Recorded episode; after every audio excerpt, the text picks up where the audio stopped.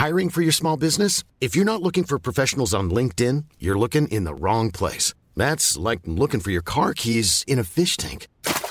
LinkedIn helps you hire professionals you can't find anywhere else, even those who aren't actively searching for a new job but might be open to the perfect role. In a given month, over 70% of LinkedIn users don't even visit other leading job sites. So start looking in the right place. With LinkedIn, you can hire professionals like a professional. Post your free job on linkedin.com slash people today. There's never been a faster or easier way to start your weight loss journey than with PlushCare. PlushCare accepts most insurance plans and gives you online access to board-certified physicians who can prescribe FDA-approved weight loss medications like Wegovy and Zepbound for those who qualify. Take charge of your health and speak with a board-certified physician about a weight loss plan that's right for you. Get started today at plushcare.com slash weight loss. That's plushcare.com slash weight loss. plushcare.com slash weight loss.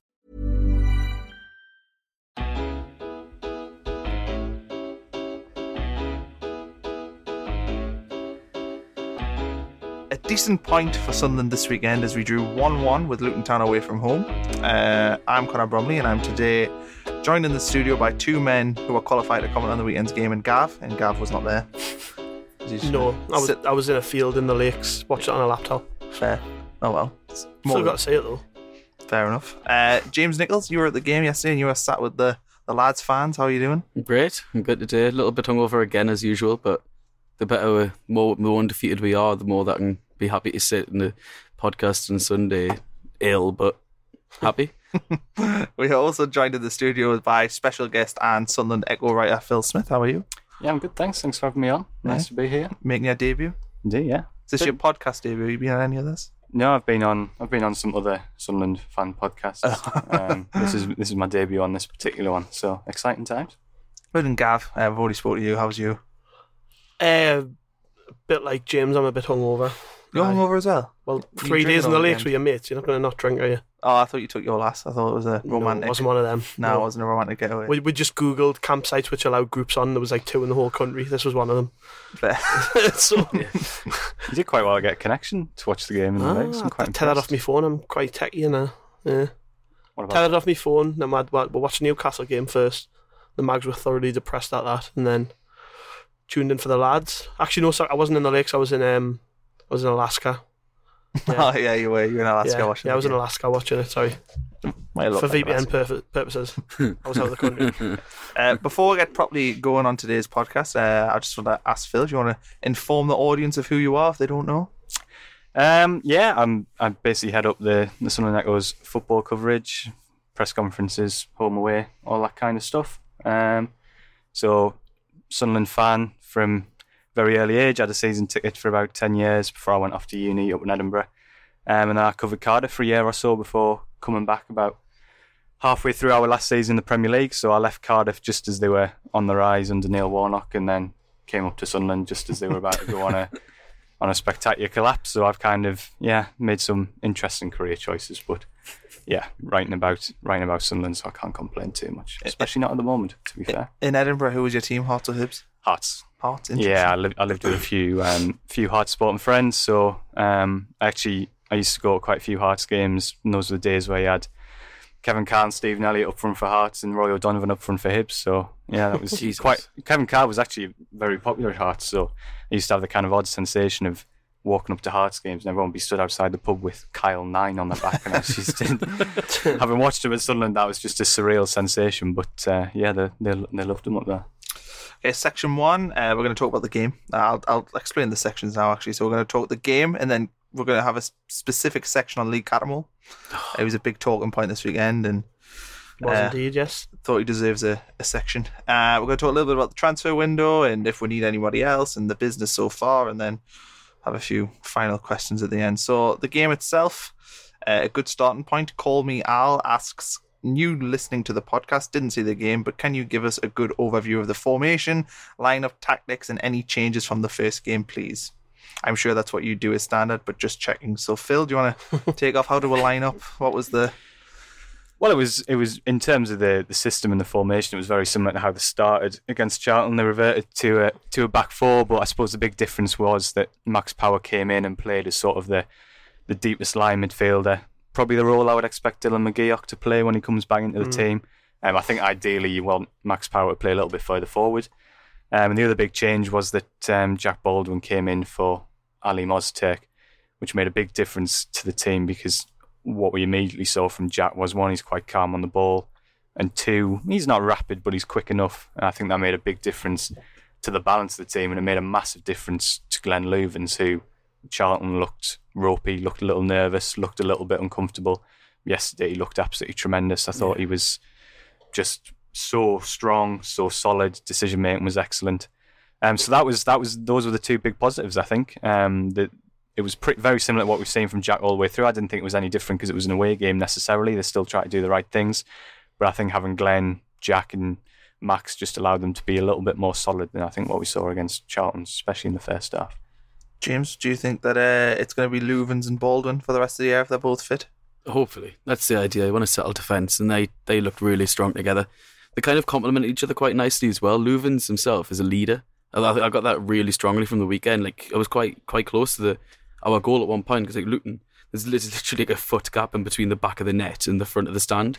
So I'm like ten rows back, and you could visibly hear like visibly, Visibly visibly, audibly, audibly hear Loovens like shouting at everyone all the time for like the full match. Like, even like the moment that the corner's given, he's like telling people who to mark, where to go. From like as soon as the ball's cleared or whatever, he's like push out, push out. You can like really like, easily hear him. It's kind of it's a bit. He's not captain, but if you look in rugby, like you've got a captain, and then you've got in your in your forwards, you've got a pack leader, they're known as. That's kind of what Loovens is for Sunderland. He's not the captain, but he's very much the leader at the back. And Baldwin alongside him, I think Baldwin, he had less to worry about than he did with Ozturk, so he could focus on his own job. I didn't, I didn't personally think Loovens was that impressive against Charlton in the first half, but he grew into the game. In the start of the in the start of the first half against Charlton, he it looked like he was covering a lot for Ozturk. Like was, his mind was not just on his game, but on someone else's game alongside him. Baldwin came in, slotted perfectly alongside him, and I'm actually such impressed by how clever Baldwin was as well. His positioning, his anticipation, his reading of the game was just miles better than Ozturk's. It was really like breath of fresh air. And you can tell, I'm, we've obviously we've heard like mixed opinions from Peterborough fans. Like some really didn't like him, others thought he was absolutely brilliant. On the signing today, he was really solid. Today?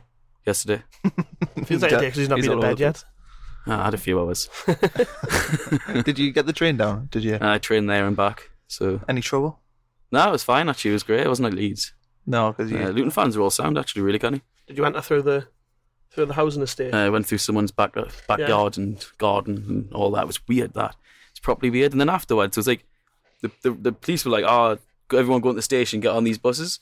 So they put like four or five free buses on for the Sunderland fans. Don't know why. I mean, maybe they're expecting trouble or what. I don't know. But um, we're on these buses for like half an hour. Ridiculous traffic. Like it was, we might as well just walk. So halfway halfway there, every single Sunderland fan on the bus has just kind of got the idea of like we're sick of sitting on here. So you just seen like the three or four of them, like the back door just open as the buses are driving along, and people just like hopping out all the way along. like, and then the police like shit themselves, didn't know what to do. So it ended up just being like a Derby Day like escort sort of thing. It was weird. It's like, like all these people just walking through, just like fuck the buses, we're, we're leaving them.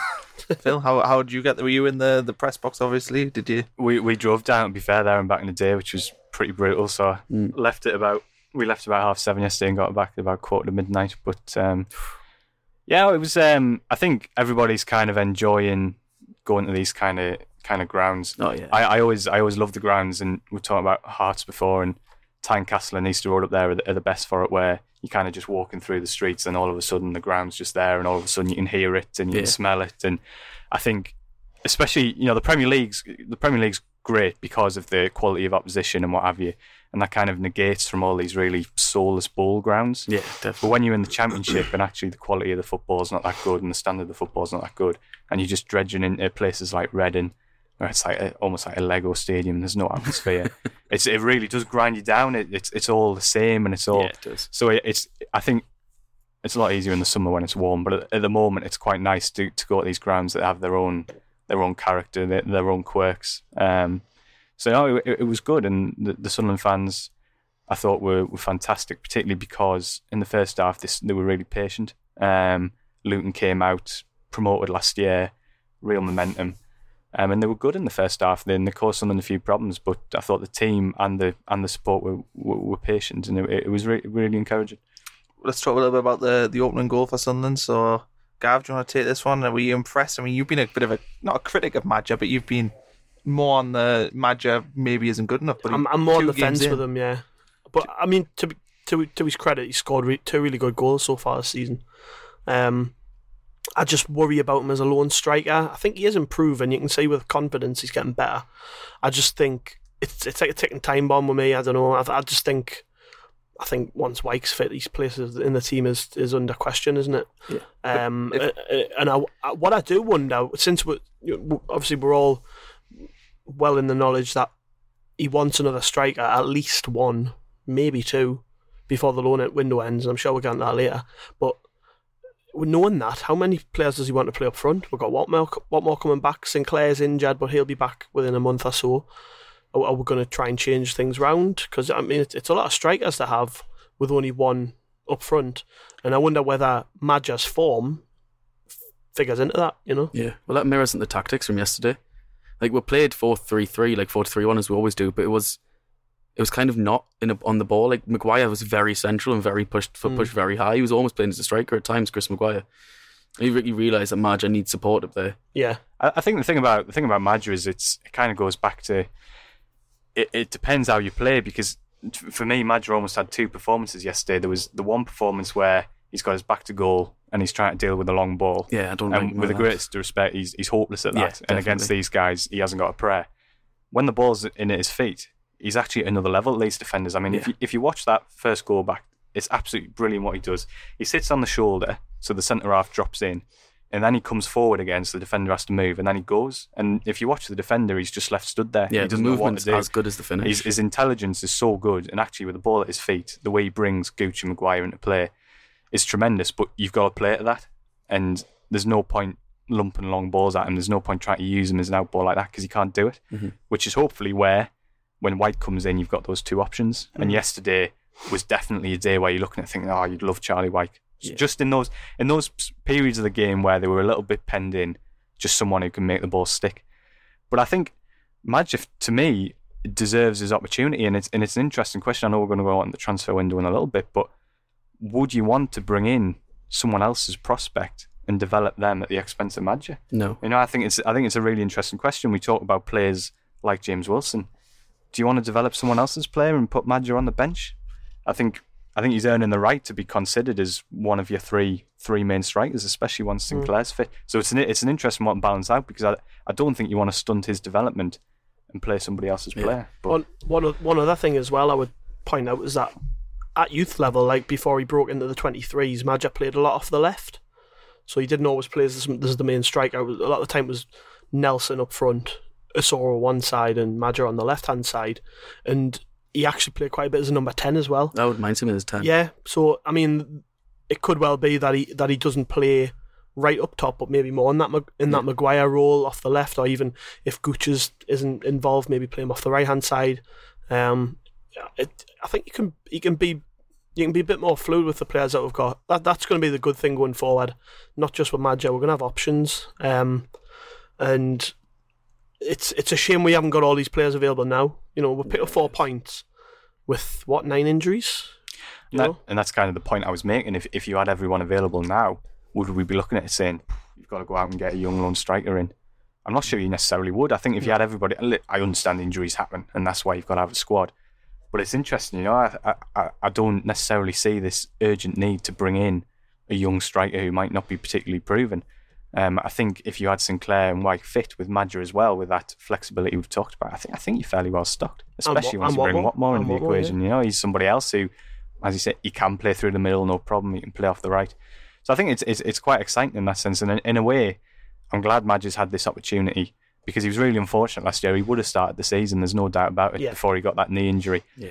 and it was hard for him to come back. And I remember Chris Coleman saying he needs a pre-season because he lost that half of pre-season, and he was coming back in the team, and he just it was hard for him.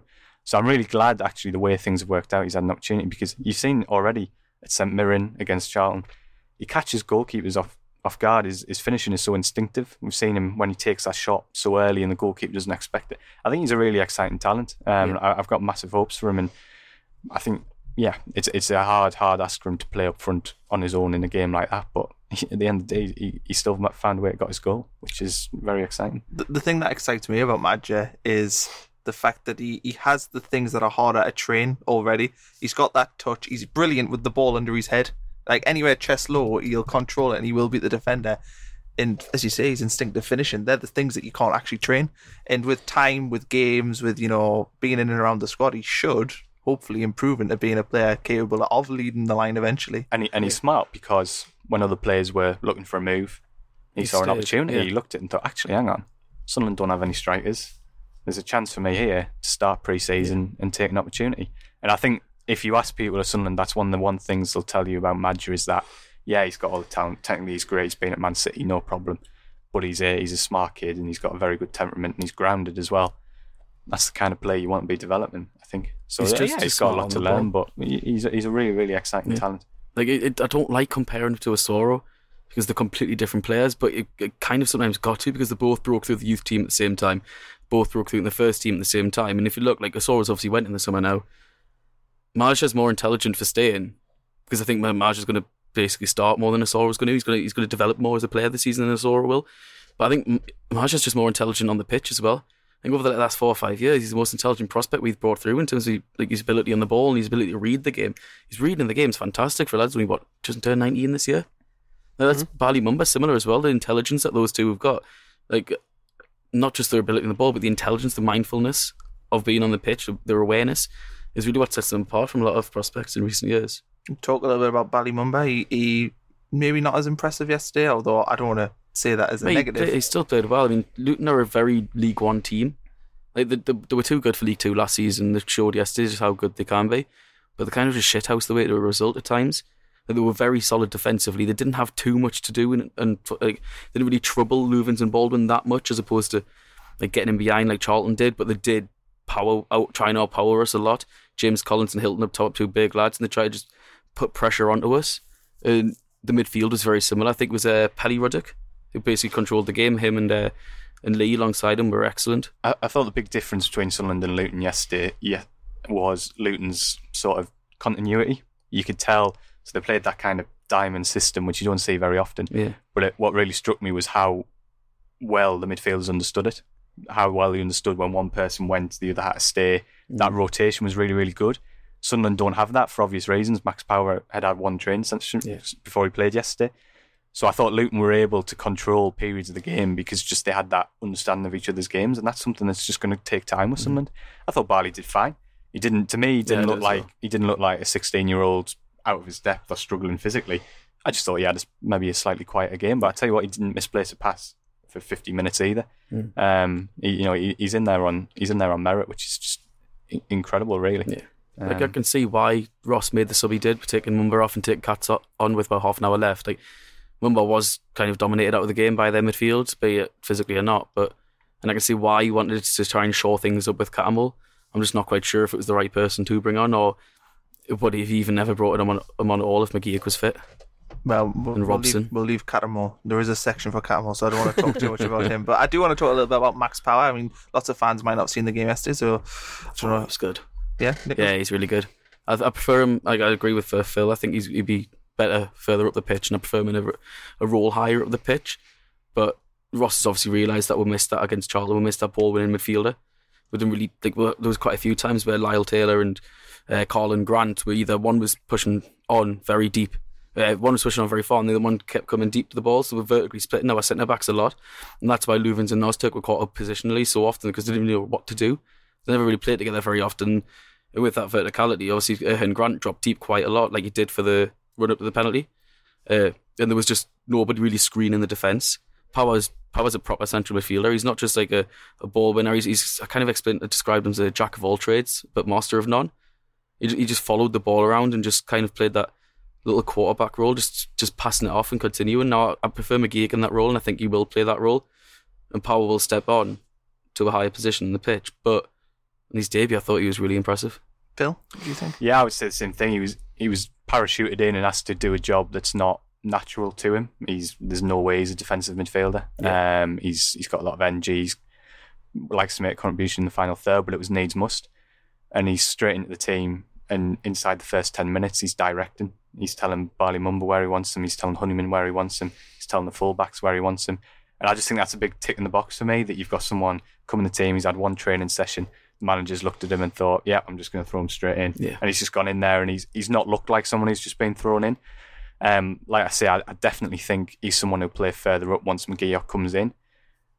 But then you'll you'll then have a midfield three potentially of McGeouch, Power, and Honeyman, with Bali Mumba and Ethan Robson sort of challenging for, for a spot, and that, that looks really really strong to Yeah, me. I. And O'Nien as well. I know, Yeah. yeah. absolutely. I've completely forgotten about, and and that's actually a big positive as well because you can give someone like O'Nien the chance to develop and the chance to get his feet under the table and the chance to learn about the manager because I think that's been the big thing with him. I think Wycombe's style of play is obviously very, very, very different, and I think Jack Ross has probably been a little bit surprised by how different what O'Nien is used to in terms of training and tactics. I mm. think it's been there's been a little bit of a wall. we're quite a way apart in how we're used to doing things. But having Max Power now just gives you a little bit of time for O'Nien to get settled, and then hopefully we'll see what he's good at, which is getting about the pitch and, and breaking up play. So it, that that's a really that to me looks an unbelievably strong area of the pitch now. Uh, yeah, it does. Another player I wanted to discuss was Oviedo. He impressed everyone when he came on on the opening day. Was he as impressive yesterday? Um, I wouldn't say he, well, no, because he, the impact he had in the game last week was a match-winning performance, really, where I think he kind of just sat in there and, and did a job. This week, nothing too spectacular, um, but then again, it was a different type of game, wasn't it? It wasn't. Was last week. He came on, played wing back when we really needed to get back in the game, um, and we did. This week, it was a little bit more different because of the way Luton play mainly. Um, what what I'll be interested to see now. I'm I'm not convinced that he will leave. Um, I just struggle with the idea of anyone paying his wages. Um, maybe he leaves in a similar sort of circumstances as Corney, where he has to forego some of those wages to leave.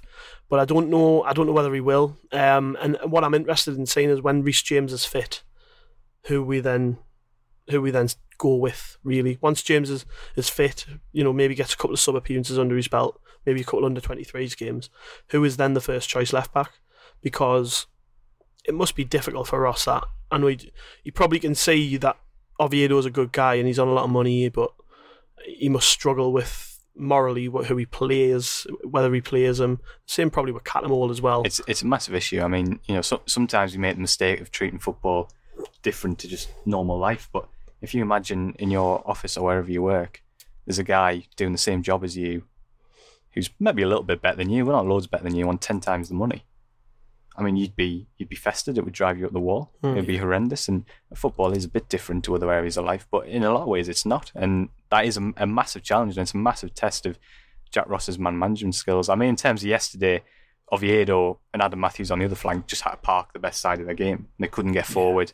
They couldn't leave space. There was two big centre forwards. They had to stay tight to the centre backs. So it wasn't a game where they really were able to show to show what they were made of. But actually, in a way, that's credit to Oviedo that he did knuckle in and actually he didn't go missing. He didn't get stuck up the pitch like you used to see with Van Aanholt. He was quite disciplined, and I suppose that's kind of well, that's what he should do. He gets paid enough for it. But even so, it's not always the case. Like yesterday was very attritional. The game, like I think that's how Luton are going to play. I think they're going to force.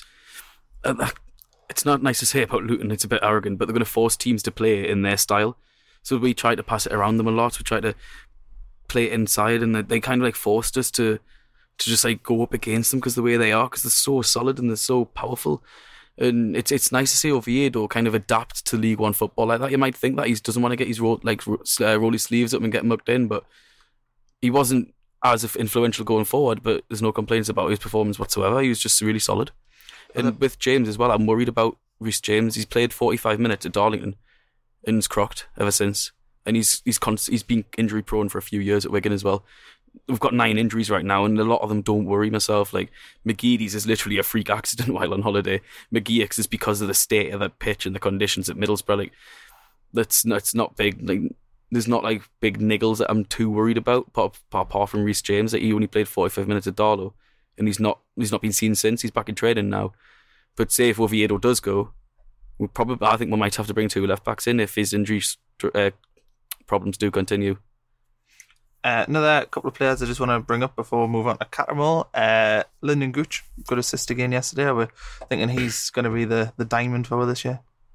Yeah. absolutely. He's ever since he came back into that team towards the back end of last season on the right wing, he just looks like a completely different player. I mean, we've always kind of seen him as a, a number ten kind of player. He's on the wing. He's he's just got the fullback on toast every time. Um, he he looks like he could be Sunderland's best player this year in a lot of ways. It's very difficult to defend against. He's strong, quick, um, and that pass on his wrong foot is just for the first goal is, is absolutely outstanding. It's just I'm I'm loving watching him play at the moment. Um, very exciting. I like the the one two as well. It's like nice to see how he played it off, didn't he? And then followed his run round, which I thought was really Well, good. the whole goal, you know, if if you watch it through, there's at least four opportunities for a player just to go and just lump it and just say, actually, I'm going to take the easy option, just pump it into the channel. There's at least four chances for them to do that, but they don't. Um, and it's it's nice to see them get the rewards for that. And I mean, it's absolutely superb goal. Honeyman uh, could have had a penalty. Probably should have. Should have had a penalty. bit Stonewall. Blatant. I've watched, I've, Absolutely I mean, the, the club Twitter account tweeted a, tweeted a clip of it out today, asking people, you know, is this a penalty? You know, obviously We- they we- know it is, but We've got a photo of it. I'll tweet it to Roker Report later. It's well, the guy's just got his arm on both shoulders. It, it's it's just an absolute Stonewall penalty.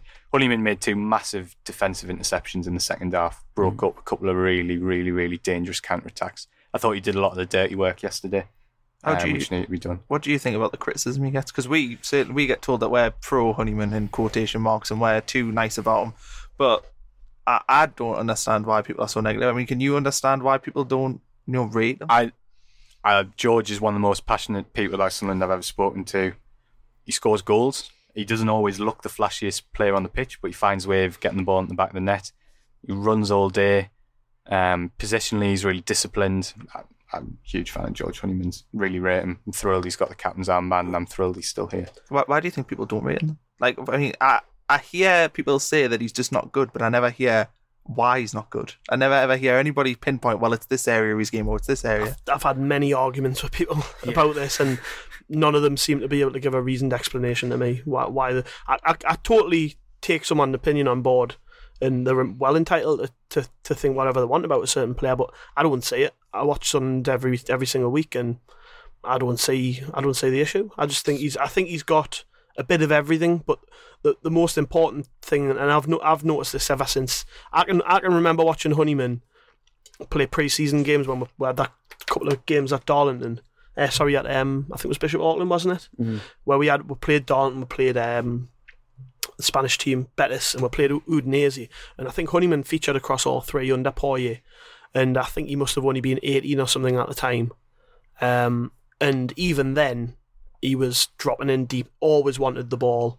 And I was thinking, God, for an eighteen-year-old, he's, he's quite um, he's quite lively, like, and and those sort of qualities, he's he's been able to develop them. Um, the older he's got, I, I think, I think maybe people, I, I think maybe people view him differently to say Mumba because Mumba's sixteen, Honeyman had to wait was twenty-two to get a proper chance in the first team. Didn't really go anywhere on loan, so it's not as if you can back your argument up with, oh, he went to, he went. I know he went to Gateshead, but it was only a month. Um, he's not, he's not. It's not as if he went somewhere for six months and did really well. And and people tend to give players who do that the, more benefit of the doubt, to be honest. I think the, the I mean, I suppose there's whether he's a good player or not. It's kind of an objective thing, isn't it? But Yeah. the one the one criticism or the one thing I've seen on social media and what have you that is that is absolutely factually bang out is this: I when he got the captaincy and people saying, "Oh, he's surely he can't be leadership material." He is one of Oh, the yeah. strongest and the loudest voices in that dressing room, and he was last year as well. When really the games he had under his belt, he had no right to be, but he was, um, and he's very very popular and he's respected as well because he trains harder than anybody else and he's won won the respect I think of his teammates and his, and the managers that way. Um, I, th- I think he's I think I'm th- I'm thrilled he's captain. I'm really pleased he's still here. Honeyman's year, Honeyman's year that he came through in the academy as well. They kind of they suffered a little bit from lack of development. Not many of them got sent out on loan. Many of them got first team opportunities. He only got his until he was what twenty two. Watford was his was his first start. John Egan, uh, Andrew Cartwright, Tommy Robson, Mika Mandron, like all these players, uh, Scott Harrison. These are all players who were in Honeyman's year. He's a couple of years older than Gooch. You need to remember this. And these all these all went. They're all like Colchester. I mean, Egan's obviously made a career of himself since. But all the players suffered from the academy because there was, there was stunted development. That was when Bawley left, Stockdale took over. He only when he really started taking over at the academy. There was quite a lot of transition going on at the time, and because of that, he's had to develop late. A lot of people don't really have, like I say, they don't have the patience that they did for Mumba because he's older, because sometimes they don't realise that he's an academy graduate, he's a young lad, a massive Sunderland fan. But one time I have, one time I had an argument with a, one of my mates who said that he didn't like Honeyman in the in the ten role because he thought he wasn't really a number ten, he wasn't creative enough to be a number ten, he wasn't sort of player who's going to take the ball to the game high up as an advanced playmaker and pass it off. Well, it's because Honeyman's not an advanced playmaker. He doesn't play like that under Ross in that role. He's more of an attacking midfielder. He's very vertical. The only time I've ever seen him do that was uh, 3 0 3 0 win over Hull when he was going out wide, going around, picking the ball, uh, dictating play. That's not how we're playing under Ross. The dictating of the play is from deeper. It, Max Power was doing it yesterday. McGeouch's been doing it all pre season. His role is in there as like an old school attacking midfielder, number 10, who's also got a, a lot of responsibility on his shoulders to drop deep. People who say he goes missing in games, I just don't understand them, don't watch the game. Uh, he's not all. I, just, I don't get it. He's not to be missing in games doesn't mean that you're on the ball all the time, looking looking where to play, where to go. His movement off the ball is fantastic. The amount of work he does off the ball in defensive positions is unbelievable for a number ten. And you just don't see that often. See, well, that point argued very Yeah. well. George Honeyman is good. Uh, we're going to move from one captain to another. So, well, former captain Lee Cattermole. So, a lot of discussion about him yesterday. Um, I think I was one of the most vocal people on Twitter about it, like the fact that he came on and was at fault for the goal. But question here from Michael Smith: Were you surprised to see Cattermole involved, and do you think he'll still be here once the window shuts? Um, I think he probably will still be here when the window shuts. I find it very hard to see anyone paying his wages. Lee's a northeast lad. His family's up here. He's settled up here. I think he's only going to move. He said, I, I don't think it's a situation like Kone, where Kone, I think, would make sacrifices to go and play in France and rebuild his career. I, I'd be surprised if Lee did that. I think he's still settled in the northeast. So I find it very hard. I think it would be the hardest one to move on, and I think the new regime knew that when they came in. I think they could see that coming from like quite a long way off. So yeah, I think he, he will still be here. In regards to the to the question about yesterday, I don't think he was the reason Sunderland lost the game. I think uh, Drew drew, the the game. yeah, I'm used to that clearly. um, but I think that he looked rusty. I thought he looked rusty. He looked like someone who hadn't played a lot of minutes. The goal I couldn't actually see because there was a massive pillar in the way. Um, so I, I, I wouldn't want to dish out blame for that. Um, but I, I, I think it's a difficult one. My instinct has always been not to involve him for the same logic that I thought was the right time for John O'Shea to leave in the summer, even though I've always liked John O'Shea and think he was a decent player. I just think it's a part of it, Sunderland's history that everybody wants to move on from. And I think that hangover's still there, and you can see that yesterday. And I do think Lee Cattermole gets stronger criticism for making errors than other players will. And I understand that. It's because of the past few years, it's because of the money he's earning. And I think that's natural, and that's why my instinct is that he shouldn't be involved because I think it's just creating a problem that isn't necessary. The flip side of that is is that Jack Ross's big thing is he's it's all about consistent behaviour, and he doesn't want to make Lee Cattermole different to anyone else in his squad. So it's important to Jack Ross that if Lee Cattermole is one of the better midfielders in training in his application and his performances, he's got to be involved because I think he's determined that he won't have someone who's treated differently because of what's happened in previous seasons. But obviously, it's much harder for supporters and journalists to see it that way because we've suffered through that period. So my instinct is very much I'd rather he wasn't involved for that reason. I think it's better for everyone to have a clean start. But I think Jack Ross has to be a lot more pragmatic about it, and I think the club are going to have to be a lot more pragmatic about it because I think it's going to be very, very, very difficult to shift him. Do you think um, one of the things that confused me was the fact that he wasn't involved last week and yet was brought in this week, and I just didn't understand why last week he wasn't deemed good enough, even though I think he was would have asked, had. the manager was asked about it, wasn't he? He, he? Didn't he put down to tactical reasons? Yeah. He Like, said what, what what he said is he said that I'll, I've said the league will take it week by week. I was surprised because when he wasn't on the bench on the opening day of the season, that didn't surprise me because I thought Lee's not going to be involved. So I was surprised when he was on the bench yesterday, and, and it's a very interesting point. How can you be not good enough one week and good enough the next? Further down the road, once McGeouch and Robson are back, I I think Lee will drop out of the squad. I really Yeah, do. definitely. Um, McGeouch's probably the key player. Jack Ross loves Ethan Robson. He watched Sunderland before he came into the job, and straight away liked the look of him from the Wolves game and some of the other appearances. So I think Ethan Robson's going to push, and, and we all know how much he rates Bali Mumba. So it's interesting. Jack Ross has always said, "I will take a week by week," and I think there's going to be more weeks where he's not involved than, than where he is. It's, it's interesting the central midfield. I mean, you talked about the amount of players we have there. The actual depth that we have in that position now, when Robson gets back and McGeouch gets back, is actually frightening. It's better than the depth I had last year. Yeah, yeah, and I think I think it's good to have those options. Um, I'm still a little bit disappointed we don't have a.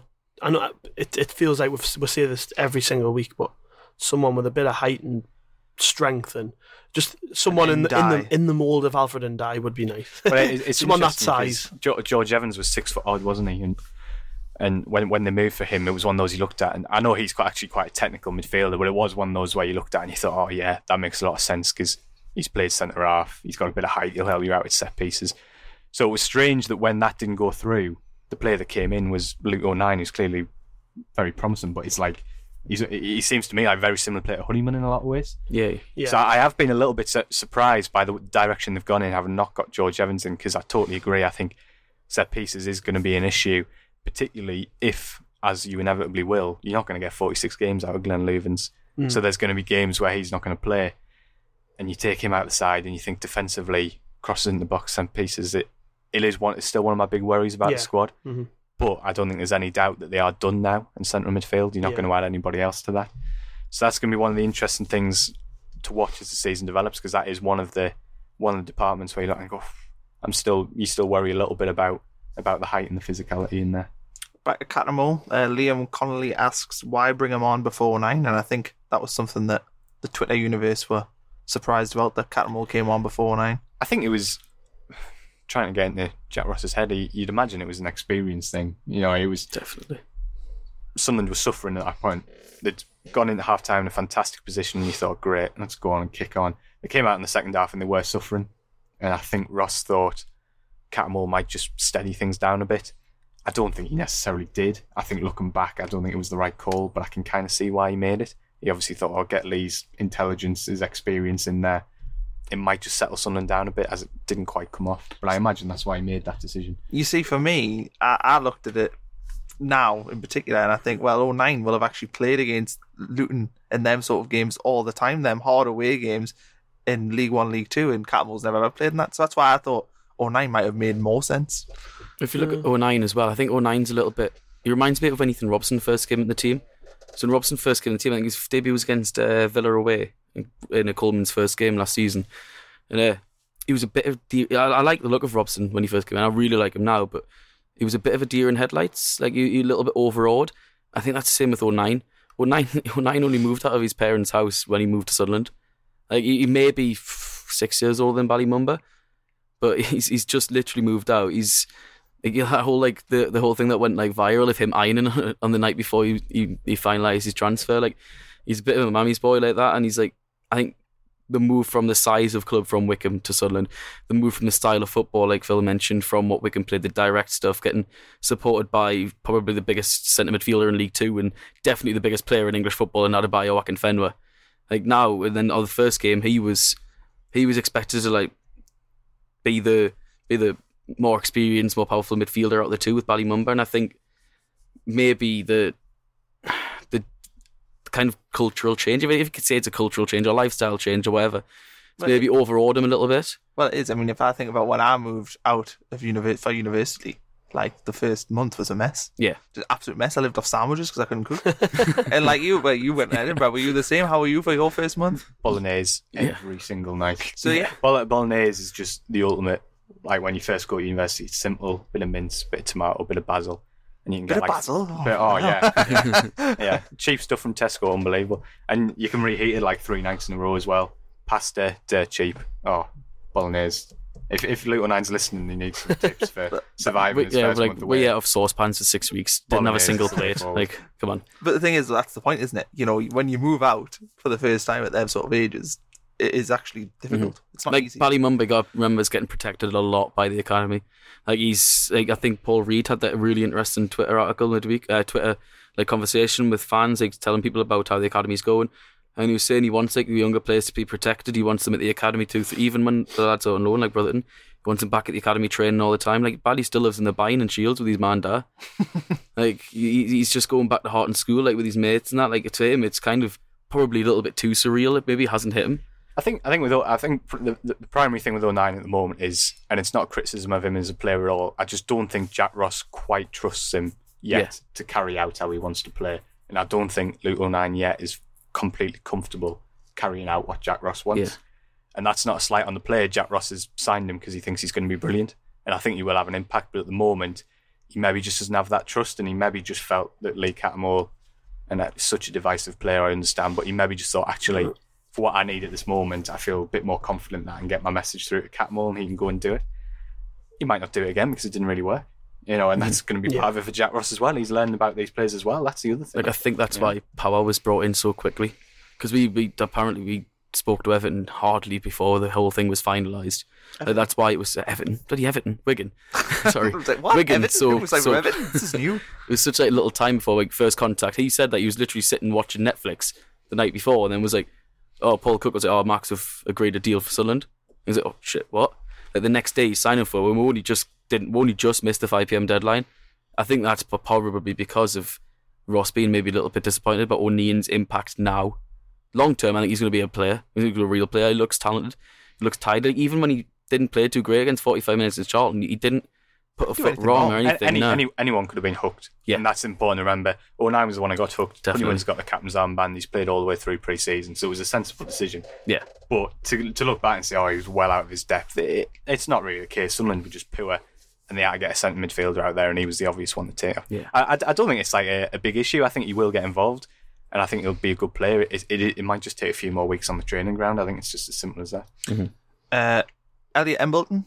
Uh, he's in central midfield option. We haven't actually spoke about him yet. What do we see him going out on loan? Maybe I do. Yeah. the amount of options we've got makes sense. I Doesn't think I think I think the player probably does as well. I think he probably probably looks at that situation and thinks I'd probably benefit from six months somewhere. But where? Like know. he's I a think- League One player, I would say.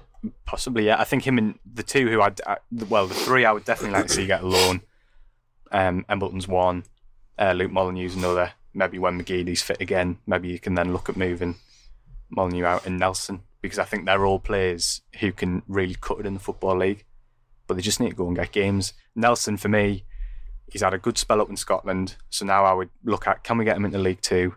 Can he score 10, 15 goals this year in League Two? And if he does, then you're looking maybe we can get him involved. I think those are the three, and Embleton's definitely one that I would be really, really keen to see get a loan move. Yeah. I don't I don't I wouldn't say he's above League Two. That you know I, I think six months playing men's football will do a lot for him because he's physically very small. Um, but you don't play for England if you're not a good player. So he needs to be getting games. I think. I think the, the mistake we don't want to make now with this new regime and, and obviously building from the ground up, we don't need to make the same mistake we did with players like Honeyman, where we we didn't give them enough chances to go out and get loan experience. And I think Embleton, um, you put him in any team in League Two and he'll improve the midfield. It's about giving them that chance to do it. And I'm sure there's plenty of teams would take an England under 19s international off you for six months. You know. No. Yeah, I'd agree. I'd agree. 'Cause You probably need McGee and Robson to be fit again before you'd be comfortable Yeah. sending them out. But once once that's We've the got a few weeks, haven't we? We- You know, and I, th- I think you maybe get a better idea of what's going on after the, the game on Thursday because I've got a feeling Ross might use that as a chance to give players who haven't been getting in, you know, as much game time in the first two matches, um, giving them a chance to, to show what they can do against good opposition. Uh, we're going to talk a little bit about transfers. Um, so obviously deadline semi closed on Thursday. Technically isn't closed. It's a bit of a weird one, isn't it now? Because it's They've got to look at that again, haven't they? I think it's pointless. stupid. It was it was a complete waste of time, and it, it wasn't until like the couple of weeks running up to this deadline day that you actually start to look at it and go, "Well, this just isn't a deadline day at Yeah. all." Um, and it and, and the whole thing obviously kicks down because now that now the Premier League's shut, the Championship clubs know they can't loan players, can't get players in, and they're now looking at it's going to like the chain's going to kick down, and so now Championship teams are going to start moving players out, and that's when League One players can act. So it's it's just the biggest. It's a bit of a farce, really. You need to do one or the other. It's kind of moment, changed the whole like fabric of the transfer window for for lower league clubs as well. A lot, a lot of lower league clubs, they see like youngsters going on loan very early. They'll get these youngsters on loan so they can bed them into the team, and they're not spending any money on them barely. The bigger teams will probably pay all the wages, pay all their accommodation costs and everything. So they've got a body in early for as little expense as possible. So usually you'll see them in early. this time there's there's not many like younger players going out on loan to football league clubs as early. I think there's a few like Ben Woodburn, Sheffield United. There's but there's not too many, so they're all available now. I think that's because of this like half deadline, this like soft deadline that they've had. I'm going to be really interested to see if there ends up being like a load of new Ricky Alvarez's, where people like Yeah. do the like loan to buy thing, Yeah, and then they have like an absolutely terrible three months, and they're like, oh, actually, no, no, we're not going to Yeah. buy him. Any like football league club with sense is going to do what we've done with power. Just get him on loan till January and say we're going to buy him in January.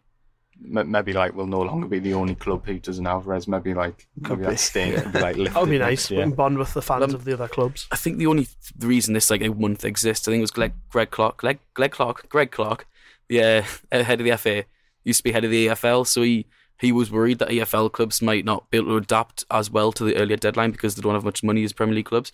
So he wanted to put this as a safety net, which uh, it's a nice idea, but it's just stupid. But if it continues next year, then that's just stupid. I can I don't see think this it will. year. I don't they, think should, it will. they shouldn't have This done the the window last. this year because of the World Cup. I don't know why was- they didn't wait I, till next I summer. honestly think it was the right thing to do, but it was the wrong time to do it. Yeah, next and it's interesting. FIFA actually are now introducing where all the leagues have got to shut their window the day before it closes. So although Spain and Italy will have another week, it will be much closer. And actually, I think that's really good. I think Yeah, it's really is. positive that the window shuts before your season starts. Um, but this year was just an absolutely ridiculous time to do it. Um, and actually, it was really refreshing. I know it's not wasn't really a deadline day, but going into a Sunderland deadline day with Sunderland, and actually they don't need like you're not going. Oh my god, if we don't get four quality players in, then we're stuffed. It was quite refreshing. that Actually, by and large, most things were in place, Yeah. and we were kind of looking at going if we get something like Max Power, brilliant. If not, we'll be okay. And I think the manager and the new owners and the recruitment team deserve a lot of credit for that because to be more prepared than we have been in previous windows, despite having to build a new squad, that's actually a really, really, really impressive achievement. And to have now two weeks in the window where if we get somebody else in, great. If not, not the end of the world. If you'd said to me they'd be in that place at the start of the summer, I would have been really impressed. It's, Um, it slowly came together, didn't it? Because initially, I remember when the new owners came in and were like, "Yes, we've got a big budget. We're going to buy loads of players," and then it just didn't happen for a while. And then slowly but surely, we just kept picking up one, two I players think the two, week. the two for me were, were McLaughlin and McGeouch because they were good players. Yeah, they are. good players. All right, they didn't spend money on them. When those two came in, you just thought, "Phew." because then you know the manager can bring good players in. He can sell the club to them.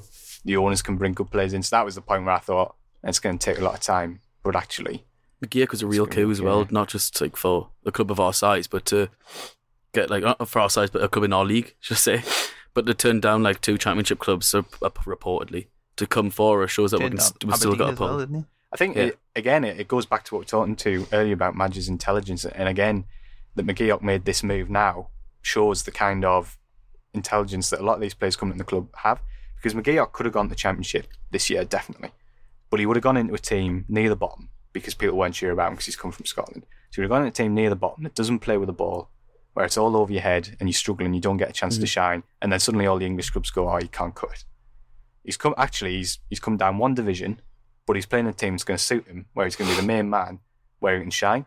And suddenly, Sunderland or otherwise, his career in England opens up for him. And I just think it's really encouraging that we're getting in players who are seeing it that way. Um, and it's probably the same with McLaughlin as well. So I, I Um, agree, but it's quite interesting because the reaction from Scotland on the transfer wasn't that great.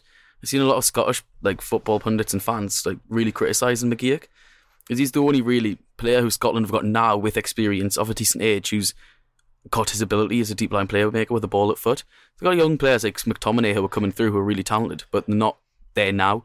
So a lot of Scottish fans and pundits were criticising like, well, why is he going down to League One? Why why is McGeouch going down to League One when we need him in the, like ready for the for the national team now? But that's kind of my point is that they know he's good enough to play at a good football Yeah. team in the Championship.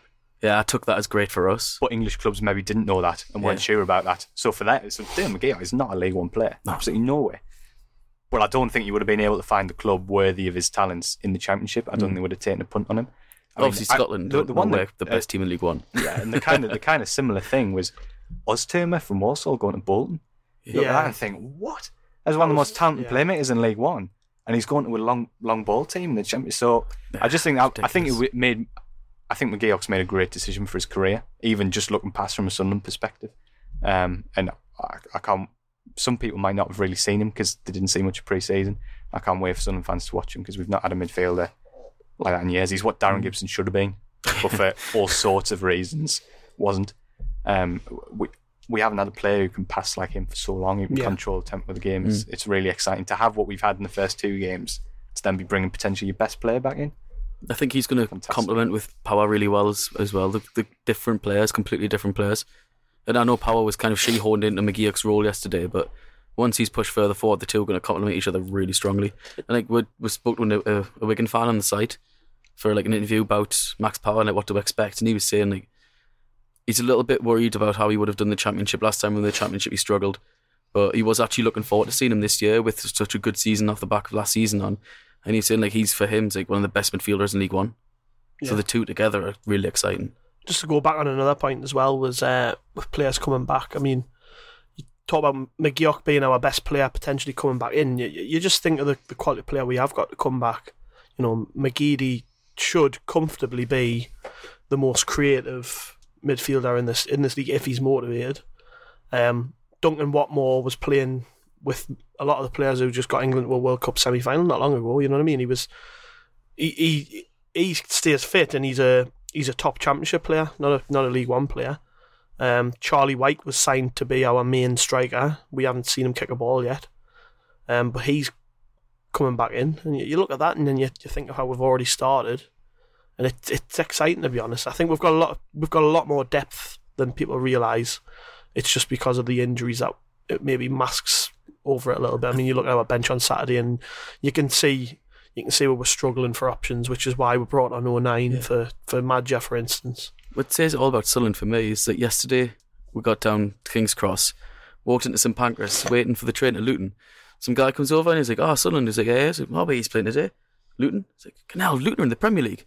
Like you just immediately assumed we were in the Premier League. like, I was like, "No, mate, we're in League One now." It's just more about him, to be fair. Like, Yeah. He's very drunk or very stupid. Um, wh- where do we need to strengthen then? I mean, if we're say if we ended the window right now without buying, bringing in another player, is that a, a disaster? and I think it's potentially a controversial opinion. I, I'm not 100% sure we definitely need anybody else. I think another striker would be nice, but I think it's a luxury. What about a centre back? I think we need a centre back, mate. Do you? With Flanagan as well coming back?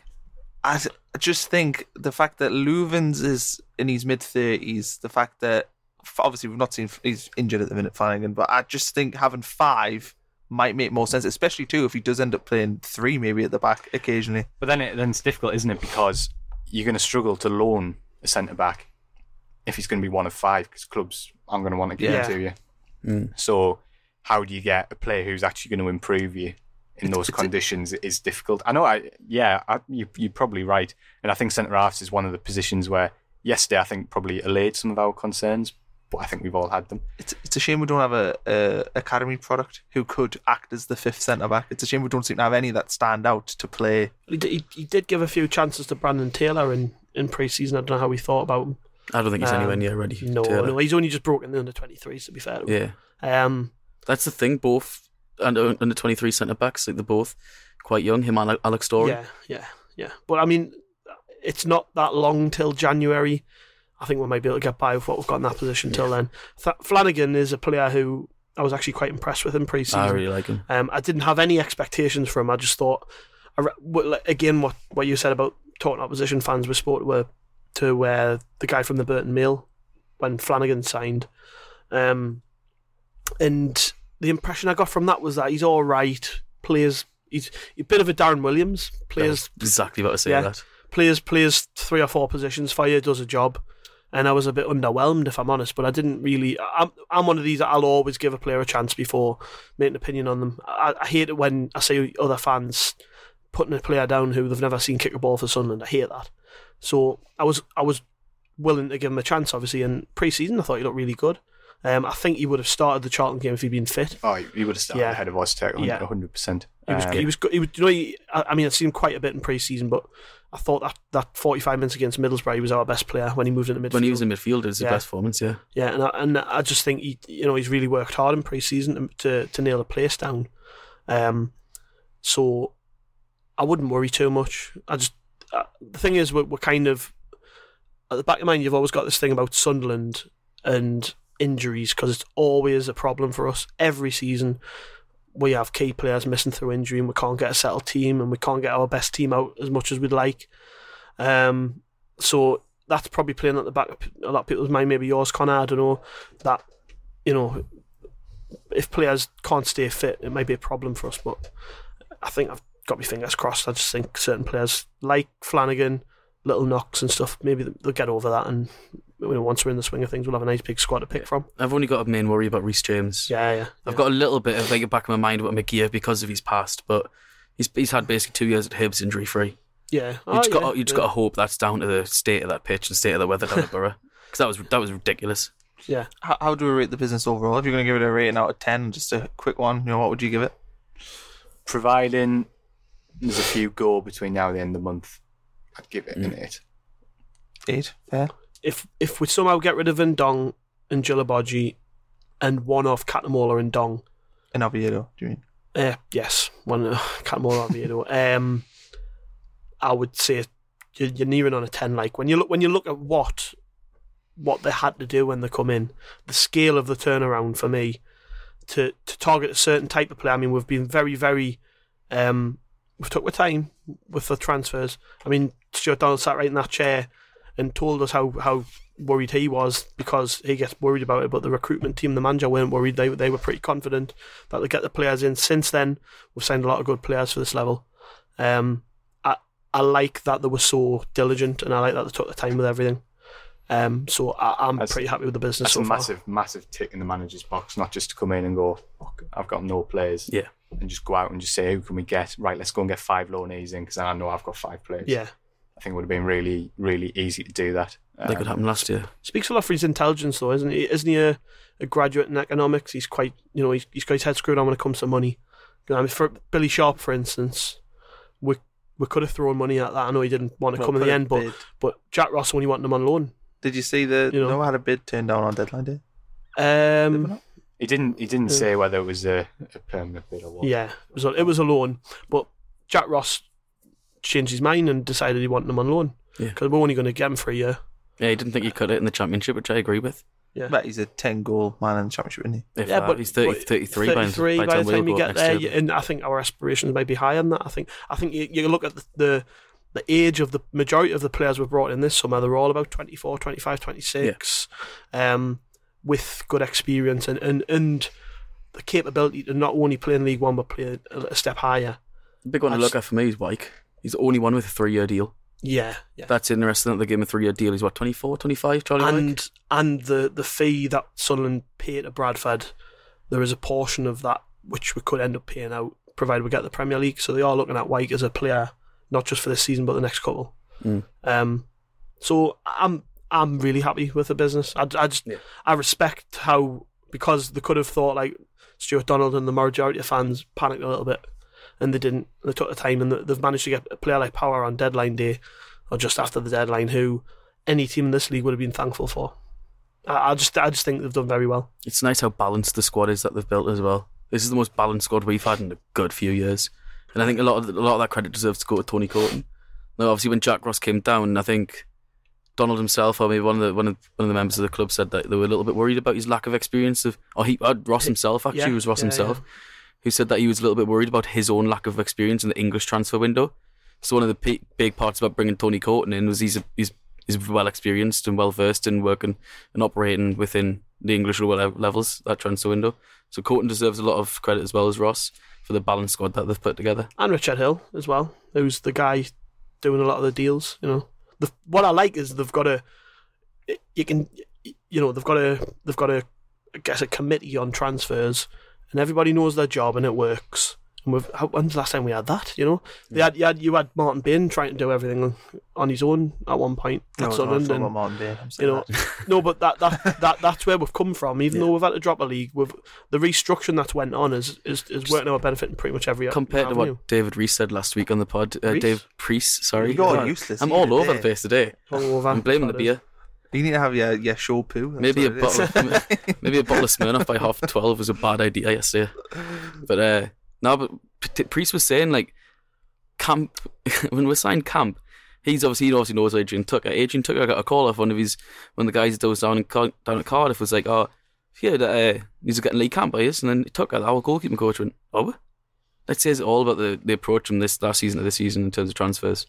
Right, I'm going to jump onto a bit of. We've done an hour. I know we've seemingly jumped to like an hour and a half podcast now, but um, the game on so we've got Thursday and Sunday. Uh, Sheffield Wednesday on Thursday. Last time I heard we'd sold about three thousand tickets, which isn't ideal. I think I was on Thursday last week. I was told we sold three thousand. Yeah, well, they expected to be low, low attendance. There's only three blocks open in the East Stand, Well, he West Stand. when I spoke One to of Chris two. Waters, he was saying that they should have opened the full stadium because people are reluctant to not sit in their season ticket seat. It was funny. My my mate was buying tickets and he went on the thing that shows you the stadium. And he, he says to me, he says, "Oh, it's nearly sold out." He said there was only like thing. there was only like a few seats left. I can't believe it. Sheffield Wednesday in the cup. I was like, no, it's because they've only opened up some of it. But Yeah, that, I think it, there's just so many games this year because you've got the Checkatrade as well. Um, it's it's especially with it being on telly as well. Mhm. It's one of those where like as a fan you're probably umming and ahhing. Sheffield Wednesday, you know they're going to play a, a weekend team. Can I be bothered? And that's on the telly. on a Thursday. We, I On don't a know if we've ever played a Thursday What is- night home game. I know we've Thursday played away a couple of times, but never at home. Uh, That I'm aware. I don't like it. back when when we were a Premier League club, and we were getting forty odd thousand. Even the cup games, then we're only getting 13, 14,000. Yeah, what's You the know, point? Uh, yeah, I, and it's on TV. I wouldn't blame anyone for It's going to be going, you know. horrible. I just know that I'm going to get berated with. I mean, I'm tweets. going because I'm an idiot, but I don't I'm going as well. But it's Yeah, going I'll, to be. I'll, I'll be there definitely, but I, I can totally understand why people don't want to go. And it's just, it's just a, for me, I'm, I'm, I'm really looking forward to the game because I want to. It's going to be an opportunity to see What more of- higher teams. that and just see a couple of the players who maybe need the the minutes. Mm. You know, it, it'll be nice. O'Nien will probably start. You would imagine. Yeah, I think him and Um, Pava might. Yeah. No, you just jumped in straight away and took the next question. I was just going to ask you who Well, you think's go on going to Ah, you're redundant now, can I? No, yeah. Um, throw it back. Who's who's playing? Well, I don't. I don't know when the injury front will probably get a better idea when he speaks to the to fill in the rest of the press before the game. when is but- that? The next press conference. Uh, Tuesday, I think. Yeah, so you'll, you'll you'll have a good idea by you'll probably know his team by then. Um, you'll know which of the injured players are available for selection. I think I think Robson and McGeouch will play if they're fit. I mean, I don't think McGeouch will play 90 minutes, but I think they want to get him back on the pitch because he's had a couple of weeks out of it now. If Robson's fit, he'll definitely pick him because, like I say, he, he wants to use him this year. So Is he want to get some minutes Back in training yet, Ethan Robson? Because I know Uh, I think he started training um, last week, but just wasn't quite Oh, ready for the game. It'd be interesting That to see if O'Nien starts. If you think that, then I think is he, I think he is he going to drop his start. would he will he drop his captain then Honeyman or would he play him on Yeah, the wing maybe? I think he I might. think, I think he might drop him for a cup game. Yeah. Yeah, I've, I've got no problem with that. I just wonder if, if that's something he would do. Like, What's he going to do up front? Because he'll have to play Maja. logically. um, not maybe maybe might give Nelson a chance. I don't Ozturk? Nelson, Nelson's not fit. No, right. Is it? Nelson's had I, I guess Maja will play then. yeah, it's just, yeah. Because obviously they're going to be thinking, oh, well, we're not actually going to have another striker. Well, actually, fun, funny enough, I think we might be trying to get a striker in by then. So, if he does, if they are still in that mindset of yeah, we need another striker, then I would imagine whoever he is will be be in the team by Fair. Thursday. And what about for the Scunthorpe game on Sunday? Or is that just too far away to even think about who's going to be Um, playing? McGeouch, well, presuming the injury situation is as we expect it to be, McGeouch in for Mumba. Yeah, yeah, Push power a bit further forward. Other than that, same team. Yeah, same. yeah, yeah. And, and, you know, barring a, someone coming in and giving a man a match performance against Sheff Wed, I would agree. I think yeah. Ruiter will get a game against Sheffield. Yeah, Yes. I do. Yeah. Yeah. Or maybe. What's happened with Stryjek? See, Uh, I think he'd probably just play with the 23s again, maybe. Uh, the, the, the, the interesting thing with the 23s was that we've signed the keeper to replace Michael Wood, who left.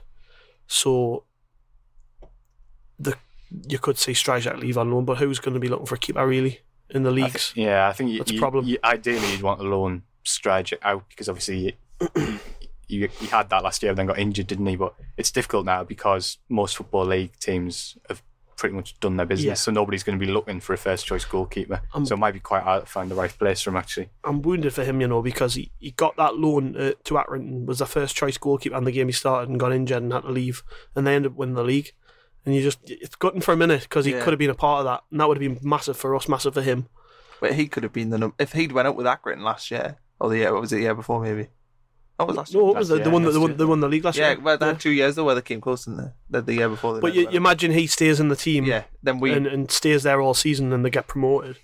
And then you maybe look at that and think, well, he could be our first first choice goalkeeper this season. I'm not saying how, that might necessarily how it went, but it just it's it's it's disappointing for him. I, I would, and, and it's that's why I'm a little bit gutted he never got a chance to leave. Yeah, I like the before look now. of Stryjek as well. Like whenever he plays, he looks he looks solid, but he looks he smacks of a keeper who's just had no real football, like not played men's football, Yeah, not really got stuck into like a hustle and bustle, like. And that that loan deal, if it did work out in the end, would have been perfect. yeah. Oh, with Alan Armstrong at Blyth. See if he needs a keeper. Could work. They won Hey, 8 1 at the weekend. Didn't they get humped the week before though? I don't care. They won 8 1. the big game. Um, I've got a few final questions, mainly for Phil. About, I mean, you you're in and around the club, aren't you? Quite a lot. Uh, yes. Would you say so? Yeah. Yeah. Uh, have you noticed much of a change since the summer? Um, Well, since I suppose the old regime left and the new one came in. There's probably less people around. no, that's, that's certainly true. Yeah. yeah. Um, yeah, an absolutely massive difference. Partially just because of not necessarily because this is great and everything before was bad, but I think you're signing a different kind of player, players without egos. Um, I mean, yesterday we, we, we chatted to Max Power for the first time, and um, you know, players after games, especially, were always itching to get away. Um, Max Power couldn't have been more generous with his time, chatting, just absolutely fantastic. And that goes for a lot of the players. Um, the biggest difference for me that I've noticed, which might sound a bit weird, is the difference in the cars leaving the training ground to where they were. I know that sounds like a daft thing, Uh, but these guys are driving normal cars. Oh, well, they're driving. I've the... seen I've seen minis going out. Oh, nice. Um, nice. Don't get me wrong. Nice cars. Nice cars, but just not. But like not like black as out. any any you know. Seat Ibizas? No Seat Ibizas. No Seat I'll keep my eye out though for you now. Now that I'm looking for it, but I think it's just there is definitely a bit more, a bit more openness. Not because the previous regime were evil, and it's just a, a nature of where you are. But I think the the backroom staff definitely have tried to make a big effort to bring everything a little bit tighter at the academy. And there's one of the things Jack Ross has talked about, which has been really interesting, was that everybody says the academy's amazing, it's the best thing in the world, and it is. The facilities are incredible. But he says actually, it's a massive, massive, massive facility, and it can keep people apart, and it can be quite hard to build a togetherness. And he talks about when he was at St Mirren, obviously they trained in fairly limited facilities, um, and he said, but everyone was together, and he knew everything was going on, not in a control freak kind of way. He just picked one player's moods because you could hmm. see what they were like about the place. Yeah. And all of a sudden he's at the academy, and he's lost a bit. Of, him and his coaching staff have lost that closeness. That's interesting. So that that I found that really interesting because it's not something Yeah. I'd ever processed before. So there's definitely a bit of a sense of a back to basics, a bit of a Yeah. more grounded, partially because of the kind of players they've recruited, partially because of what they've done, and partially just because of a because of the circumstances, because of where where, where you are playing. But it, yeah, there's, there's been a lot of positives in that sense. Uh, That how- kind of mirrors what Ross has said himself about trying to improve the psychology of the players, which I think is massive. Like you can't underestimate how difficult it'll be from getting from like a such a horrendous losing mentality of two years from older players. I think Ross has mentioned a lot the the, the psychological differences, like the what the working with the players. That really sits well into that. So um, uh, one thing that he said that really sticks out in my mind was against uh, Hartlepool after we went 1 0 down, and Don Love made a bit of a mistake, and the fans got on his back a little bit. Now, he didn't mention the fans at all, but he just said he could see in his body language that Love himself was thinking on the pitch, I made a mistake, here we go again. And he was like, he needs to get pick these players up and get that mentality away. So bringing everyone closer together like that, bring making sure physically and metaphorically closer together really makes a lot of sense. Which is feeds in a little bit into what not to go over all ground, but it feeds a little bit into the Cattermole thing. Yeah, you know, you can't have that approach and then say, but I'm not going to include you because of because last year you didn't play very well or whatever, Mm. you know. So yeah, it, that's a that's a big part of his ethos, and it's been really really interesting to see it so far. Uh, how's your dealings with Martin Bain in the past? Did you meet him? Did you speak to him? Um, I met Martin three times, I think. Um, to be fair, when I, I took the role the January of the season, we got relegated, so I kind of missed him coming into the club. So I never really had much of a relationship with Martin, just because things were already kind of up in flames by the time I arrived. Um, I he, he was okay on a personal level. I, Yeah. had no, I had no problems with him. Um, he was obviously, as some supporters know, he, he was quite a smooth talker. Um, he came across in a certain way, quite controlled. Um, like I say, I, I never had any problems with him really, but there was just a power vacuum at the club because there was just nothing coming from above. Um, and I, the, the transfer decisions that were made in that time, obviously there was a financial context. That was what hammered him because you might have had he might have had all these things he wanted to do for the culture of the club and what he wanted to do on the business side of things, but none of it mattered because the whole thing was just collapsing on the pitch, and he never was able to get a grip of that, which meant anything else he might have wanted to do was irrelevant. Um, I can't say I had any personal problems with him, but the results were there for themselves, weren't they? How do you think Chris Coleman would have done if he'd stayed? Something I Um, don't think any of us have actually talked about how he would have done. It. Yeah, that's interesting. regime. Actually, it's difficult. Um, I think he would have done fine. Yeah. I think it took him a long time last year to find his best team, and that's why Sunderland went down. There was a stupid insistence on playing D three at the back or five at the back. Yeah, I think I think there were certain things he picked up on too late. Gooch was an obvious example of that.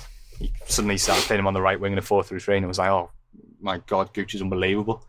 And if he picked up on that ten games earlier, who knows? Um, I think Chris would have done. I was I was gutted for Chris because so much of what Jack Ross has wanted to do in terms of bringing the club together, Chris saw that and he wanted to do, it, but it was impossible for him because there was the obvious issue with the ownership that made it very hard to bring the club completely united. And he also had things going on like Rodwell. So you, you can't go into a dressing room and say, right, lads, we're all going to come together, we're all going to lump in. When the guy on the biggest money is just sitting in the gym, lifting weights, uh, I doesn't want to get involved. I think a lot of the things that the owners wanted to do with the club, if they'd sat down and had a meeting with Chris Coleman, there would have been broad agreement. I think in terms of the kind of player he wanted to bring in, the kind of culture he wanted to create, I don't think they would have disagreed on a lot.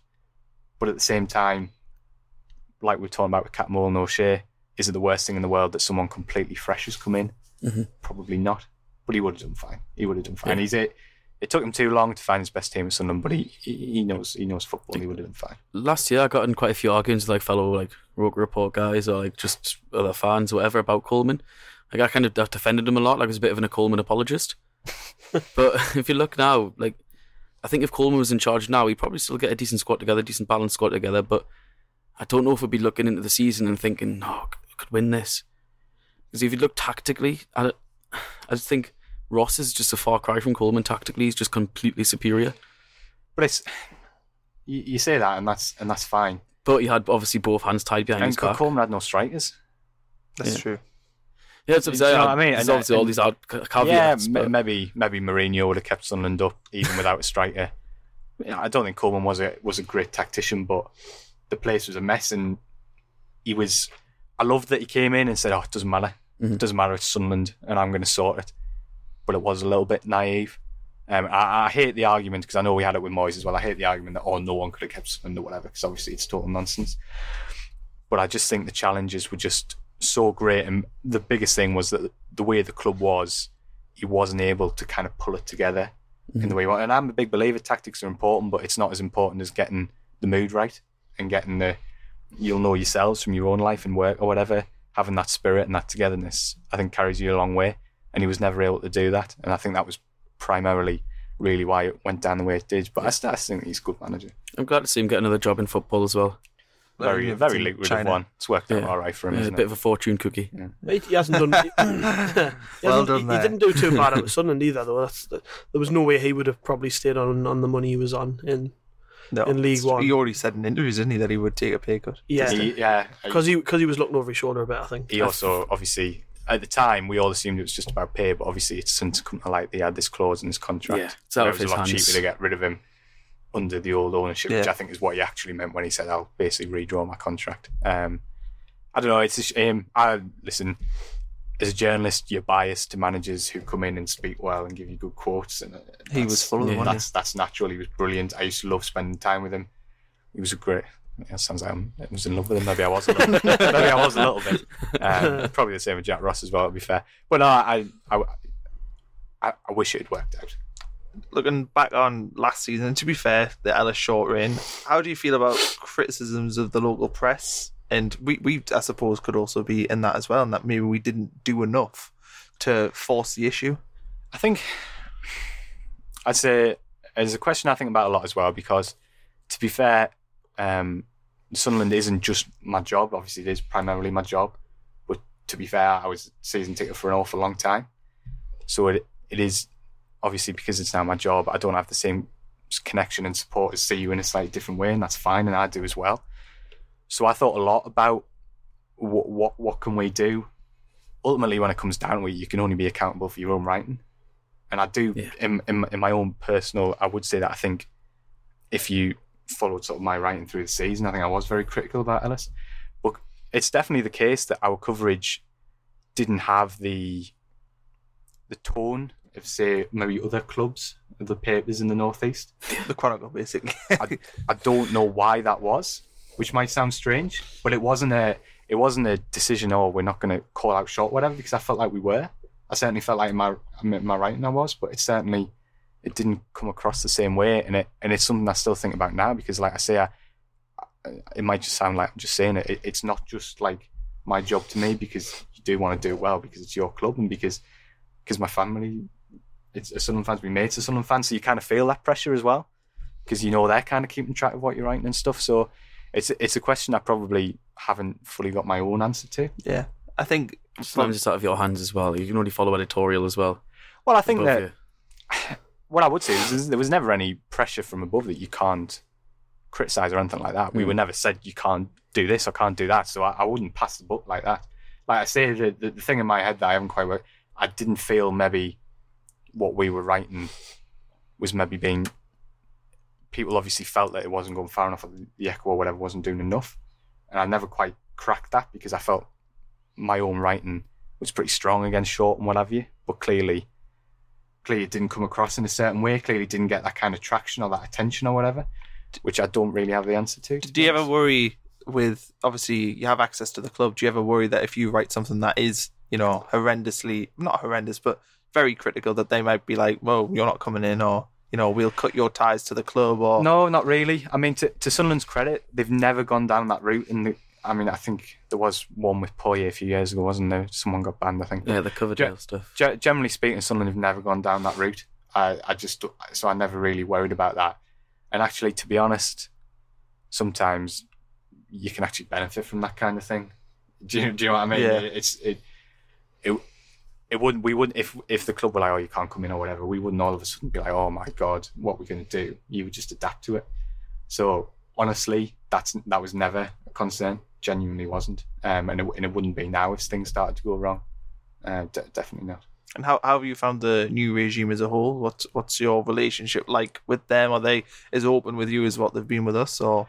Um, yeah, yeah, they've been really, really approachable, really helpful. Um, I think obviously there is a um, there is a desire to kind of put fans first, um, and you've seen that in obviously Stuart coming in here and stuff. We we had a press conference with Stuart, but kind of on the record and what have you, he's gone to fans first. I don't have a problem with that whatsoever. Um, at the end of the day, it's it's to everyone's benefits if they're willing to work with everyone. And uh, from a fan looking at now, I'd be looking at saying, well, the fans are getting fan media's getting great access, so the quality of their content goes up. We're getting decent access, so the quality of our. I just think it's a win-win situation for everyone, really. Um, it's certainly this kind of fan-first approach. It's certainly not sidelined local media, if that makes Yeah. sense. It's not being always speaking to them, therefore we're not. There's no dialogue with you or whatever. I found them to be to be approachable and and, and helpful. Um, you know, and it, and it kind of it's everyone's responsibility to keep that up. And what I mean by that is it's their responsibility not to go hiding if results go Yeah, or they make some bad mistakes. And maybe it's our responsibility as journalists and as you guys. Maybe it's our responsibility to ensure that when it does go wrong, that we're constructive about it yeah and civilized about it. So it's kind of now it's fine because the team's doing all right. We're all enjoying it. Happy days. We can all be friends, kind of thing. But maybe it's both parties are going to have to, if it starts to go wrong, they're going to have to make sure they don't just go immediately ground, and maybe we have to make sure we're constructive about the way we go criticizing it, and that's going to be to the benefit of everyone in the long run. The final thing that I'm going to bring up is we've had a home game and an away game. Do we like League One? Is League One Oh, almost? class. yeah, is it Sorry. almost because we are at this level and you get a, it's like proper football, isn't it? Yeah, I absolutely love it. Like, is it better than going to like the Liberty Stadium? Oh God, I. Yeah. Apart from the fact that that's like nine hours away. Yeah, Like, that's one of the worst away games. But um, it's it's just nice. Like proper fans, you've seen proper fans about. I, I was mentioning on the way back to one of my mates yesterday. We're just sitting on the train, half cut by this point. He's like you're talking shite on the way back from the away game. You're knackered off all the adrenaline going out your body, and you're thinking you're like, no, those Luton fans are actually properly sound. Like you, you, you You can go. didn't see anyone with uh, hashtag free Tommy on the back of the shirt. No, God no. No. Oh, thank God Yeah, for we that. don't get political on this podcast. all of you. We're not with Damien, not here anymore. Anyway. No, but, um, no, but they were like they were just like they were asking us like, oh, like what's what's it like being down here? Like, uh, what are your expectations of the season? Whatever. Like, just being sound. You, go to a Premier League team, and being amongst thousands at Man United, and not a single person would say a fucking word to you. Not a single one. It's nice just to be around proper ground. I mean, I'll, I'm I'm properly old school. I hate Sky Sports. I hate the Premier League. I like I prefer old school football. And I, I thought Kenilworth Road was an amazing little horrible shit stadium. It was absolutely brilliant. Like I- I was stuck behind a pillar where I couldn't see half of like the goal, and then the, couldn't see the, any of their end because the roof was so low. But it's class. Like how many teams? You, know, it- you don't go to the Premier League and stand in your row and be falling over your seat when you score because there's literally a random step exactly where your chair is. it's class, man. Right. Well, James had his uh, say. What, what, what do we think? Yeah, it, it, I think I think everybody, not just. I mean, we've spent a lot of you know this show talking about things that have changed at the club, but I think the fans needed needed this. They need this. Uh, however long it lasts, we need it. We need just to start afresh. Remember what it's like to enjoy being a football fan again. I mean, we spoke about it last week, but the the euphoria, the noise when we scored that winner against Charlton, we could have been playing in the Northern League and it wouldn't have mattered. All Sunderland fans want to see is a team on the pitch that they think reflects them, that wins games occasionally. Um, and I've got full confidence that that's what we're going to see this year. Um, and if we don't go up, but we give it, we give it a good go, and the players try the hardest every week, I don't think you'll find a single Sunderland fan who who can complain about that. I just think we all needed this, and it's um, it's been nice. It's been nice, and it will be nice to come up against different teams and teams we've never played before. Breath of fresh air. Yeah, absolutely. Even I- though I'm it gonna- double gonna- relegation, it's still yeah, and we're gonna we're all gonna love it if it goes well. So, yeah, I'm looking forward to it. Phil, how do you find it? I think the, the main thing I've taken away from the last two games actually is I probably had kind of like a caricature of what the football was going to be like in League One. I thought Luton were a really good side yesterday. They were physical, but they played Yeah. some decent stuff and tactically really clever in what they did. Charlton, I thought Lyle Taylor looked better than 80% of the strikers I watched in the Championship last year. Yeah, Um, so actually, I've been quite pleasantly surprised by the standard. I know Charlton and Luton are probably two of the better teams, but yeah, I've I've enjoyed it so far. I do I do miss watching the best players in the world at the Stadium of Light, but that's only enjoyable when your team can compete with them. Yeah. you know. So I have to say I miss I miss you know De Bruyne players like that coming to the Stadium of Light, but that's only worthwhile when your team can give them a go. You know. Do you you, did you get Wi-Fi yesterday? That's always the things when you go to these we had, sort of we had wi- we had Wi-Fi, but the power was a bit of an issue. So my my laptop plug was plugged into an extension cable, which was plugged into an extension cable, which was plugged into another extension cable, which was plugged into like one plug at the back of the press box. So like, if, then, eh? so if anyone if anyone knocked like moved their knee and touched like one cable, everyone's power would like just go. Out. But it's it's different. I'd take that over going to Reading with the Reading the five Poor Reading. the five red. You'll never get a Rovers. job there. No, I- middle of nowhere Oh as well. come on, no! It's that- meant to be the worst that, one in the That country, isn't it? ultras corner. Oh my word! I've never It's seen it. I've embarrassing, never isn't seen it? like it. I, I am pretty hard on Reading, but they're managed by Paul Clement. I think in Like, this oh, in this part of the country, we just have no like sort of idea of what Reading is because It's they're just irrelevant. totally yeah they're We- just in a different sphere of when, influence. when we played away there last season, we had a we had the the, the away guide on the on the site that Tom writes, um, and it actually went viral amongst Reading fans Yeah, because they loved it. they loved it. They were like, "That just nails us." I think Yeah. he called them the most nondescript town in in the United Kingdom. is, isn't it? It, it's literally like a shithole just outside of London, which is a, the whole town's an industrial estate, and this the stadium might as well be the football metaphor for an industrial estate. There's Yeah. nothing to it. Right, I don't miss that. that's a that's a good way to end the podcast. Whereas League One teams, they're all just like every single one's different. They're all batshit crazy, and it's amazing. they are all unique. It's funny actually. I was watching match of the day yesterday, and I saw Wolves Stadium, and I was like, that is like a such a weird looking ground now. And Mm. it sort of reminds of the League One grounds where like they build things at different stages. You've got like Yeah. one modern stand, one stand that was built in Bradford, 1912. Bradford's Yeah. most bizarre. Yeah. It's like, It's like a League It's One a St James's stand. Park. what, I- what I will say is it's great at the moment, but if in like two years' time, the League one would be going, oh, it's Yeah. Pot, in you know, going down to Scotland. yeah. and all that. I, I I went to Carlisle in pre-season last year, and they've- they had a burger van pitch side. Let's feed that into my veins, please. Mm. I, I love how like that. The worst thing was Link- Carlisle's end, where it's just mud with a bit of rail on the top. It's Yeah. collapse. Did anyone watch Lincoln in the playoffs last year? And they had like the port uh, potty things, and then they had the lorry that took it away just at the side of the Yeah. pitch, just for Sky, just to have full view Yeah, of the well, picture. Li- Lincoln's club shop yesterday was just a Portakabin. Yeah, I saw that. It's just absolutely quality.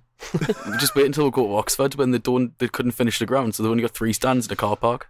yeah, they do behind the goal, don't Yeah, they? it's literally a car park. It's amazing. it's a bit like loyalties for Stuart Donald, isn't it? To his club. Nah, man, beat these. He doesn't care about them jobbers anymore. He's a massive lads fan now. Yeah, it probably is. Right. Anyway, we should end this. So uh, follow on Twitter. Follow Phil on Twitter as well. Give him some abuse. Um, give Gav abuse though as well. He deserves it. You've got something to do Uh, for your Subbuteo? ah, people are always. You see my Subbuteo things. I made I saw you Charlton one. I haven't seen. I haven't seen the Luton one. Yeah, well, I did the Luton one, and then some people are just like, "Well, you're probably sad," and I'm like, "Well, it just enhances my video. I only do it for my video." and honestly, it only takes ten minutes to do. It's like it's not like it takes us forever. You don't have to justify it. Yeah, I know, but I feel like I do. have to. That like, hour you like- spent You're letting them, you're letting them win, Subbuteo. man. Just you think Yeah. I am letting the trolls win? That's what it is. Don't like the Subbuteo. you You be you. The haters. Hate that's gonna hate on the Subbuteo. You're like a FIFA luddite now. You just turn, cast away the PS- PS4 games. Yeah. How you selling Subbuteo for three hours a night? That's what I'm gonna do. I'm gonna do a season review by the end because I do both home and away goals. Oh, come on, have your commentary all the way through. Possibly. For 90 minutes of that I need Camp a Life accent. co-commentator, Phew. Right. Yeah. So follow all on Twitter. Uh, it's been a pleasure, Phil. Thanks for coming in. I'm sure Thanks for having me. Enjoyed we'll have you in later in the year when we're getting close to promotion. Gav, thanks for coming in No as well. Last minute sub because we thought James wasn't coming. Yep. And James, thanks for telling me that you weren't coming and then coming in the end. a difficult human. And, and thank you for doing your Sputo videos. Thanks. Yes, that that is the one we wanted. Subbuteo videos. I think they're good. I like them. For every hater, we're going to block a hater. You think? Yes. Block all the haters. Yeah. I don't care. As long as they view the video and I don't really care. As long as they're engaging with it, who cares? I get sponsorship on the Subbuteo videos. Could get Subbuteo to sponsor it. Someone called Subbuteo Enthusiast followed us on Twitter after it. Nice. So See, maybe that's me. That's Yeah. my Not you. That's my second Subbuteo enthusiast. Are you going to start like tweeting yourself? on Well, I'm gonna start building the stadium like out of Lego. I think. Stadium like that, that is a bit. oh, you could be a Subbuteo groundhopper. You could be. Just build loads of them. Ah, take a lot of time. But every week, I'm if you stuck for hours. Right, okay, I'm ending this now before it stews into something ridiculous. So yeah, follow her on Twitter. That's it.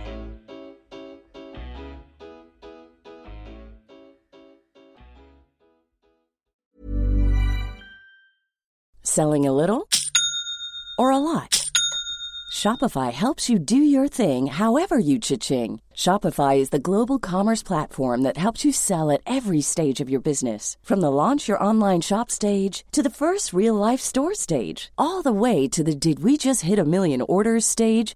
Shopify is there to help you grow. Shopify helps you turn browsers into buyers with the internet's best converting checkout. 36% better on average compared to other leading commerce platforms because businesses that grow grow with Shopify. Get a $1 per month trial period at shopify.com/work. shopify.com/work.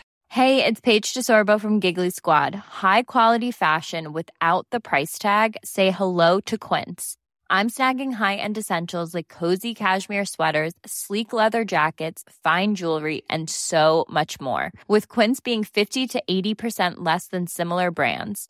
And they partner with factories that prioritize safe, ethical, and responsible manufacturing. I love that. Luxury quality within reach. Go to quince.com slash style to get free shipping and 365 day returns on your next order. Quince.com slash style.